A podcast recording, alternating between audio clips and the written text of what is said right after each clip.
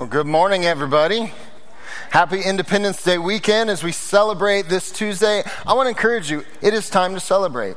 We should celebrate. We have a reason to celebrate.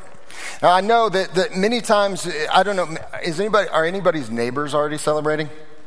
Anybody just a little tired this morning because your neighbors were celebrating? Maybe you are that neighbor. we should celebrate. Because I know it would be easy for each one of us to come up with a list of, of things that aren't right, aren't as, as they should be in, in our country today. It would be easy to come up with that list. But we can also come up with a list of the good, of the things that should be celebrated. And I believe that when we have an opportunity to celebrate, we should celebrate.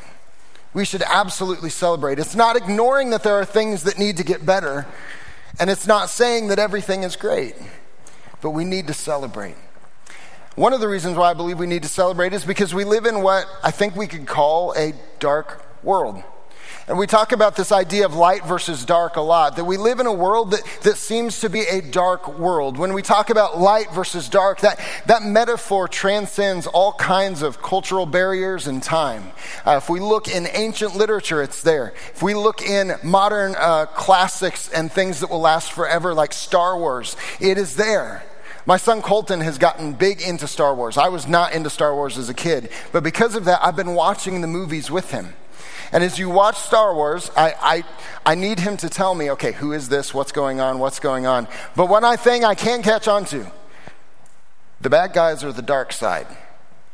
I think that's interesting that the bad guys are the dark side. We know this idea of light versus dark, good versus evil.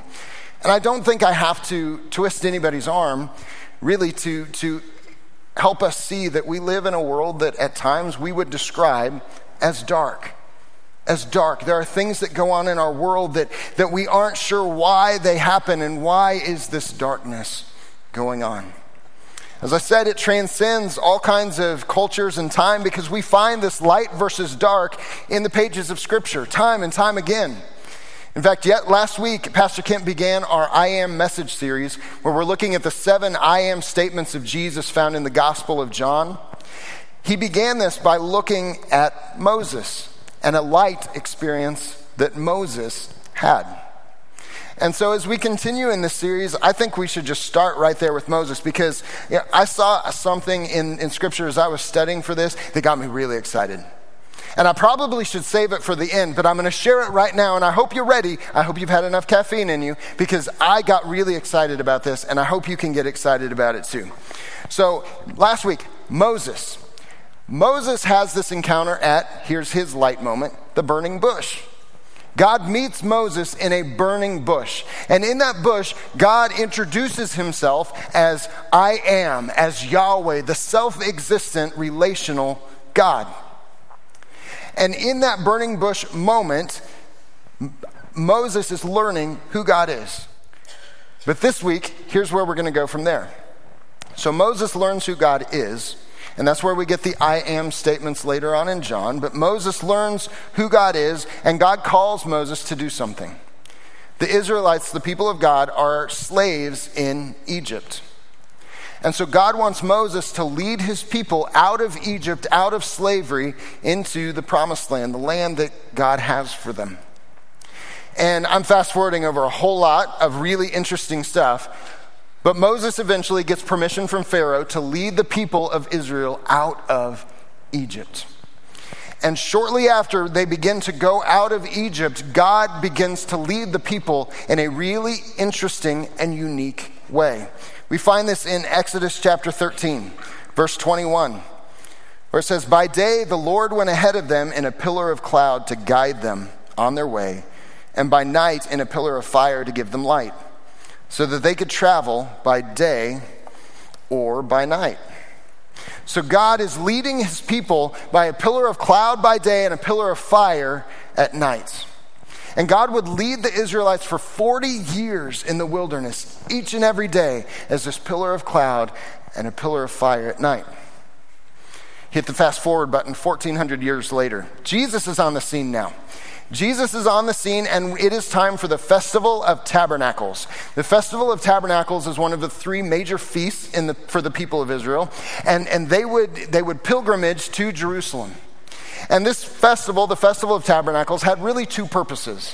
One, it was part of, of uh, the harvest, it was the end of harvest, so they would be celebrating God's faithfulness in the harvest. But it was also a time of remembering God's faithfulness in the wilderness, those 40 years in the wilderness where God led them by the pillar of cloud and pillar of fire at night. In fact, they had a, a, a, ceremony during the Festival of Tabernacles that reminded them of this pillar of fire in the evening, they would light these giant candelabras that were way up high in the temple courts.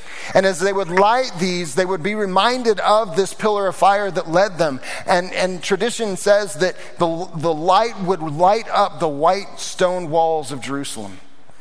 Walls and streets that were normally in dark would have this light coming from the temple. And it's actually right there in that context, at the end of the Festival of Tabernacles the lights may still even be on when Jesus steps forward and says this in John 8, verse 12 I am the light of the world. Whoever follows me will never walk in darkness, but will have the light of life. I am the light of the world, Jesus says in the middle of this ceremony, of this, this festival, when they're celebrating God's faithfulness to lead them by the pillar of fire, here's what's going on. The pillar of fire was the presence of God in the midst of the people of God. Jesus is stepping forward and saying, I am the presence of God in the midst of the people of God. The pillar of fire led the people out of slavery in Egypt into freedom in the promised land. Jesus is saying, I am the light of the world who will lead all the world out of slavery to sin into freedom in Him. That's great news, church. That got me excited this week. That got me excited. I have friends who will say, well, we should just probably read the, the New Testament because that's, that's where Jesus is. Jesus is all over the pages of this book. Jesus will be pointed to time and time again. If you will open this thing up, you will find amazing truths in there. That Jesus is the light of the world. I am the light of the world, Jesus says. John shares these, these I am statements because he wants us to really be able to answer this question Who is Jesus? Who is Jesus? And today we're looking at Jesus is the light of the world. But if we're going to talk about light, I think we need to have a little bit of something about darkness. Because this, this idea of light versus dark, good versus evil, understanding versus confusion. I want to define darkness for you. Darkness is not a thing, darkness is the absence of something. Darkness is simply the absence of light. Darkness itself has no real power. Darkness itself is just the absence of light. But we serve a God who Scripture describes as light. So if God is light, then darkness isn't just the absence of something, it's the absence of someone. Darkness is the absence of God. This light versus dark, good versus evil. And so, what does it mean for us today, though? Like one of my favorite uh, pastor mentors he would always he would tell us here's what the bible says and then he'd say so what? So what? What does it matter to us? What difference does it make? I have three points that i think uh, the difference that this makes for us. Point number one that jesus as the light of the world gives us one a way of seeing. A way of seeing because in the midst of the darkness we need the light of jesus to help us see we live in a world where maybe you've heard this idea. Well, that's your truth. That's your truth. This is my truth. We can all just kind of have our big lump of truths that don't all work together. That's your truth. That works great as long as you're the only person on the planet. If there's more than one person, though, we've got a problem, right? Your truth, my truth, it doesn't, doesn't jive. That's confusion. Anybody else see a lot of confusion in the world we live in? Confusion, living in darkness that the light of Jesus will help us to see clearly, to see things from a different perspective. There are many different applications of this, but I think I want to make two this morning. That, that, that Jesus, as the light of the world, gives us a way of seeing ourselves, our identity, and also the world around us. Here's the example. We're going to be back and forth between Exodus and John a lot, so just hold on tight in Exodus chapter 14. So God has been leading the people of Israel through the wilderness by the pillar of cloud and pillar of fire. But Pharaoh decides, you know, we just let all of our good slave labor leave. That wasn't a great idea on my part. Let's go get them back. So Pharaoh pursues the Israelites, and we have this happen in chapter 14, verse 10. As Pharaoh approached, the Israelites looked up, and there were the Egyptians marching after them. They were terrified and cried out to the Lord. They said to Moses, Was it because there were no graves in Egypt that you brought us to the desert to die? What have you done to us by bringing us out of Egypt? Didn't we say to you in Egypt, Leave us alone?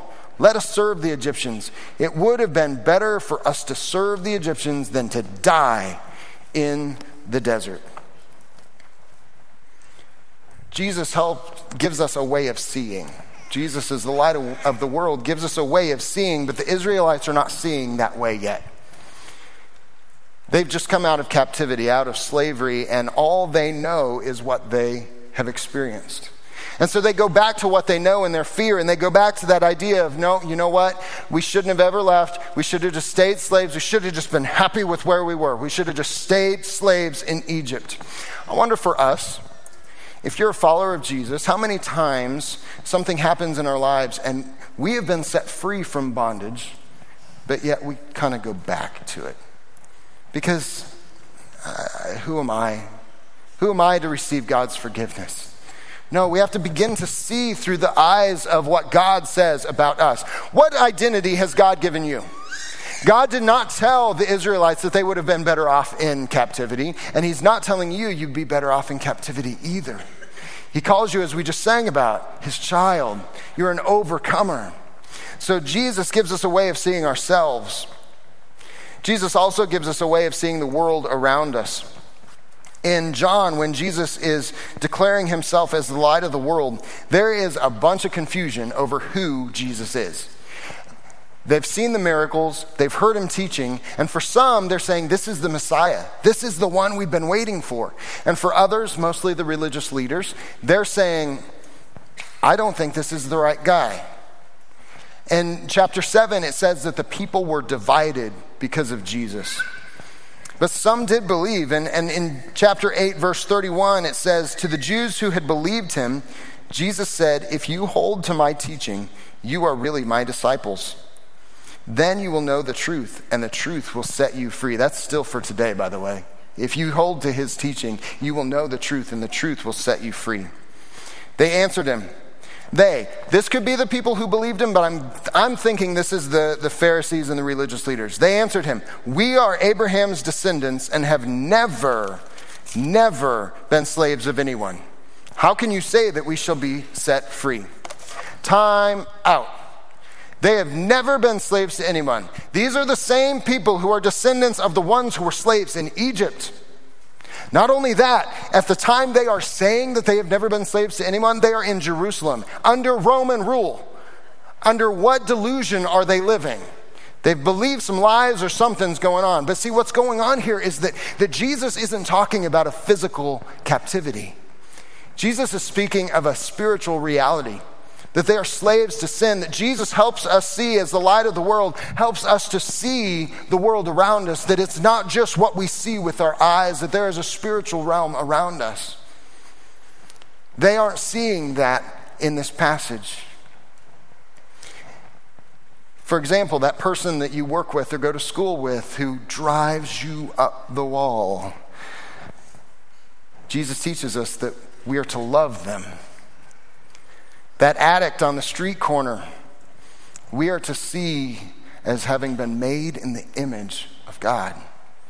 Jesus is the light of the world, gives us a way of seeing. But Jesus is the light of the world also gives us, point number two, a way of going. A way of going. Because in a dark world, we need the light to guide us in our going. My wife Kelly and I were in Mexico a while back, and did you know that Mexico and the United States have very different rules regulating the safety of vehicles? I learned that because the vehicle that we were in on the way from the airport to where we were staying would never pass safety regulations here. It was nighttime, and I thought it would be really nice if our driver would turn on his lights. And I leaned forward, and about two feet in front of the car was a little strip of light on the road. And I thought that is the most ridiculous thing. He turned on his brights, and it might have gone three feet out. It was ridiculous. How dangerous was that? I was glad he knew the way he was going. I mean, we kind of do the same thing. I don't know how many times I've come in this room and I'll stand in that back corner and I'll think, I don't need to turn the lights on. I'm just going up to the far front corner. There are only 400 to 700 chairs in here at any one time. Surely I can navigate this. Right? We all do that kind of thing. We need the light because walking in the darkness, walking, going, moving in a dark world can be dangerous. It can be dangerous. But here is the thing about walking and seeing and the light. There's a difference between seeing and going. There's a difference between seeing something lit up, the way lit up, and actually going in that way. You and I have a choice. We have a choice in this matter. First John puts it this way in First John chapter 1 verse 5. This is the message we have heard from him and declare to you. God is light in him there is no darkness at all. If we claim to have fellowship with him and yet walk in the darkness, we lie and do not live out the truth. But if we walk in the light as he is in the light, we have fellowship with one another, and the blood of Jesus, his son, purifies us from all sin. To walk in the light as he is in the light, to walk in the light. That is what we've been called to do. That's what we've been given the opportunity to do. That Jesus, is the light of the world, gives us a way of going. But here's what I see oftentimes in my own life, and maybe even in the, no, yes, in the lives of others. As we follow Jesus, there's this little bit of, I want to live in the light, and a little bit in the, sh- not darkness, shadows, just shadows, not, not the dark, just the shadow. A little bit of light a little bit less light. It's the, I know what the word says, but this is a whole lot more convenient, and this just works in the world today a lot better than what the word says. It's the, this is what the word says, and I know this is the way I'm supposed to go, and I want to sing the songs and I want to pray the prayers, but at the same time, that, that coarse joking and that little bit of gossip is just kind of fun, or that little vice that nobody needs to know about. A little bit of light and a little bit of dark. And this is hard. This is, this is a hard truth. And this is hard for me to even share because it's not fun to share. But we can't live that way. That's being double minded. We have to choose. Are we going to live in the light or are we going to live in the dark? If you look at creation, the very beginning of the book in Genesis 1, verse 4, the very first thing God does before he begins to form the mountains and scoop out the oceans, he separates the light from the dark. And in order for God to do what He wants to do in and through your life, He has to separate the light from the dark. We have to choose which way we're going to go. Are we going to walk in the light as He is in the light, or are we going to go back into the dark? But I wonder if we might have a knowledge of it, but I wonder if we sometimes struggle with knowing how God is going to treat our sin. Because the idea of what has been done in the dark will be revealed in the light is absolutely terrifying, right? And we wonder, how is God going to handle this? 1 John 1, verse 7, I just read it. But if we walk in the light as he is in the light, we have fellowship with one another, and the blood of Jesus, his son, purifies us from all sin. God wants to do that for you. God wants to purify you from all sin. Will you walk in the light? Because the thing about the light is that that darkness can't exist in that light. And we know that our lives, that life thrives in the light. light. Life does not do well in the dark. We were made to live and walk in the light. For the people of Israel, they spent 40 years wandering around in the wilderness, in the desert. And for those 40 years, day after day, God led them, the cloud, the fire, he led them each and every day. If you read the Exodus, God was given so many opportunities by the Israelites to leave. The Israelites complained. They did the wrong thing. They worshiped other gods. They did all these things, and God never left them, and He will not leave you either. He never left them. It's important that we choose to walk in the light as He is in the light. Because not only does the light of Jesus give us a way of seeing and a way of going, but the light of Jesus gives us a way of going. A way of going because you and I, Father of Jesus, are called to shine the light of Jesus in a dark world. Matthew, Matthew 5 puts it this way.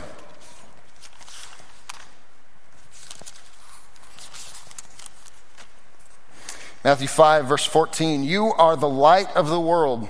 A town built on a hill cannot be hidden. Neither do people light a lamp and put it under a bowl. Instead, they put it on its stand and it gives light to everyone in the house. In the same way, let your light shine before others, that they may see your good deeds and glorify your Father in heaven. With all due respect to President Reagan, the United States is not the light of the world, the city on the hill. You are follower of Jesus. We are the church. We are the light of the world, not as Jesus is. Jesus is the light of the world in that he is the Savior. We don't have our own source of light, and Jesus is our source. In many ways, we're like the moon reflecting the sun, that we are meant to live in the light, to walk in the light, and reflect the light of Jesus. That's why that obedience thing is so important, because if you're not walking in the light, you're not reflecting anything. I took this picture of the moon uh, on the beach. I loved this picture. That moon has no light source in of itself. The source of light is the sun. But you know what that moon does? It changes the tide. The gravitational pull of the moon changes the tide of the ocean. You and I, follower of Jesus Church, we can change the tide of the world we live in if we will shine the light of Jesus. We can change the tide. What an awesome opportunity that is. Like, truly, that Jesus would say, Hey, you, all of you, you get the opportunity in the midst of a dark world to shine this light of Jesus. It's also a little bit intimidating, isn't it? And what I love about God is He doesn't just say, okay, now it's your turn, go shine. No, God does something, He gives us something. In fact, He gives us more than something, He gives us someone, the Holy Spirit, to help us. In Acts chapter 2, we read that when the day of Pentecost came, they were all together in one place. Suddenly, a sound like a, the blowing of a violent wind came from heaven and filling the whole house where they were sitting. They saw what seemed to be tongues of fire. I see a theme emerging here tongues of fire that separated and came to rest on each of them. All of them were filled with the Holy Spirit and began to speak in other tongues as the Spirit enabled them. We have the Holy Spirit to help us. John chapter 16 says that the Holy Spirit will guide you into all the truth. The Holy Spirit will guide you. You're not on your own in this. We're not on our own in this. We have the opportunity to shine the light of Jesus in the midst of the darkness. And that's good news. Because Jesus is the light of the world and he gives us a way of seeing seeing ourselves and seeing the world around us. He gives us a way of going, He lights the way.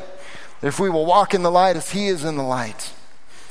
And if we will do that, He gives us a way of showing, of showing His light, His love to the world. But the darkness can be overwhelming, can't it? The darkness can feel overwhelming. Even though darkness is simply the absence of light, it's overwhelming. Uh, over spring break, my family, we went to Strataca. And I've experienced this at a few different other things, cave tours and whatnot. But at Strataca, I'm not going to try to spoil it, but I might a little bit. At one point in the tour, they turn all the lights out, and you are put into essentially just complete darkness. And I've experienced this before, but every single time it's a little startling like your body, it's, it's like something in your body says this is not right. You can't see, you, and, and even just the way you feel the world around you just feels strange, doesn't it? Because darkness can feel overwhelming. Perhaps it's because we were not designed for the darkness, we were made for the light. But that darkness feels overwhelming. And sometimes, as we look around the world, we can get overwhelmed by the darkness we see in the world. We can get uh, overwhelmed and start to feel like maybe we just need to retreat to our little uh, hiding spot. But I want to remind you in John 1, verse 5, it says, The light shines in the darkness, and the darkness has not, cannot, and will not overcome it. The darkness will not overcome the light. In fact, in the dark, the light shine the brightest. I loved 4th of July as a kid, mostly because I love blowing things up. But you can only blow up with firecrackers so many pop cans and so many ant hills and so many other things before you really are ready to get to the nighttime stuff, right? Because that's the cool stuff. And I don't know how many times we would start the nighttime stuff a little too early because we just wanted to get to the night stuff. Give me the good stuff. But we know that if we wait until it's dark, that light that lights up the sky is extra bright.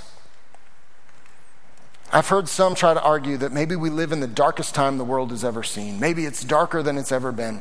I don't know that it is. I don't really care if it is or not. All I know is that it's dark, and guess what? In the midst of the darkness, the light has the opportunity to shine brighter than ever.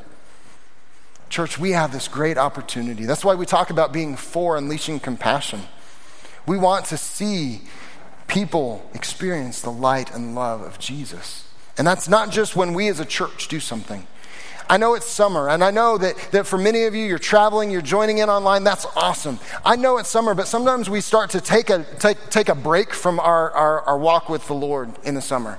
It's like, oh, it's summertime. I'm just going to step back a little bit. Don't do that. Let's shine the light, even in the midst of the summer. Shine that light of Jesus, church. Shine it because in the midst of the darkness, that's when we can really see the light. So, what is the Holy Spirit saying to you? I believe one of the best questions we can ever ask after we read Scripture or, or whatever we're doing, at the end of the day, Holy Spirit, what are you saying to me? And that's not to say that you're going to hear an audible voice. But I believe if you ask, Holy Spirit, what are you saying to me? That you will, something will, will have stuck out to you something in the word, something in something that was said or prayed or sung that, that God says, oh, that right there, lean into that. Maybe it's in, in seeing, in seeing something in a new way. Maybe it's in going. That you need to walk in the light and turn from sin. But maybe it's also in the showing. I want to invite you to bow your heads and close your eyes. This isn't because we want to have some sort of emotional, manipulative moment. I just want you to have an opportunity to ask that question Holy Spirit, what are you saying to me today?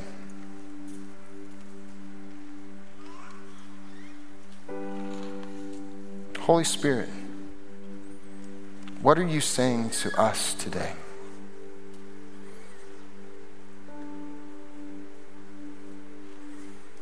King Jesus, you are the light of the world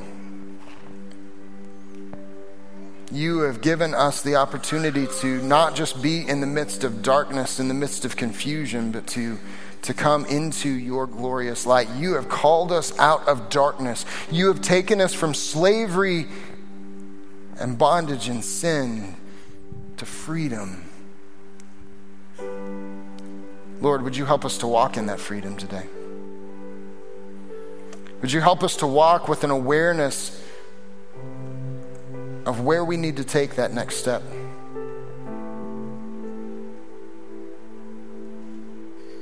And Lord, we confess that, that, that oftentimes obedience comes before understanding.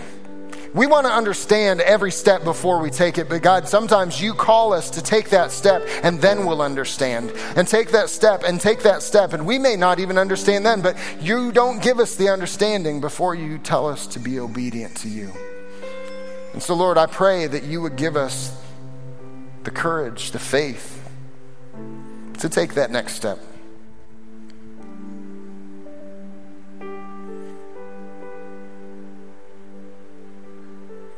Jesus' name, we pray all this. Jesus, the light of the world. Amen. And maybe as we've been going through this, you know that you're living in the darkness. Maybe you feel like, oh, I, I, I know that darkness because I'm there right now. And what the Holy Spirit has been doing for you has been drawing you to Jesus. The Holy Spirit has been drawing you to Jesus long before you even realized it. That God has been drawing you, calling to you. Today can be, this Independence Day weekend can be the day that you are independent from sin, to find true freedom in Jesus. There's a great promise at the beginning of John 1. It says, The true light that gives light to everyone was coming into the world, Jesus. He was in the world, and though the world was made through him, the world didn't recognize him. He came to that which was his own, but his own did not receive him. Yet to all who did receive him, to those who believed in his name, he gave the right to become children of God. You may feel like the only one. In times shining the light of Jesus, you might feel like the only one. You are not the only one. You might feel that way though.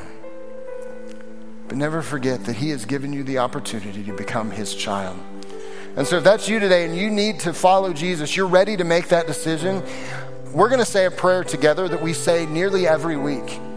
And we're going to say this prayer and we're going to we're going to believe in our hearts and confess with our mouths that Jesus is Lord. And if you do that, scripture says you will be saved. So I want to invite you to stand as we pray this together. Let's repeat. I'll, I'll say it. You can repeat the line after me. We're all going to say this together as a declaration of faith. We say, Lord, I believe that Jesus Christ is the Savior of the world, that He gave His life to forgive my sins and was raised from the grave to give me life. I receive your grace by faith. Come into my life. I will follow you. Amen. If you did pray that prayer, you just went from death to life, from slavery to freedom on this Independence Day weekend. I'm proud of you.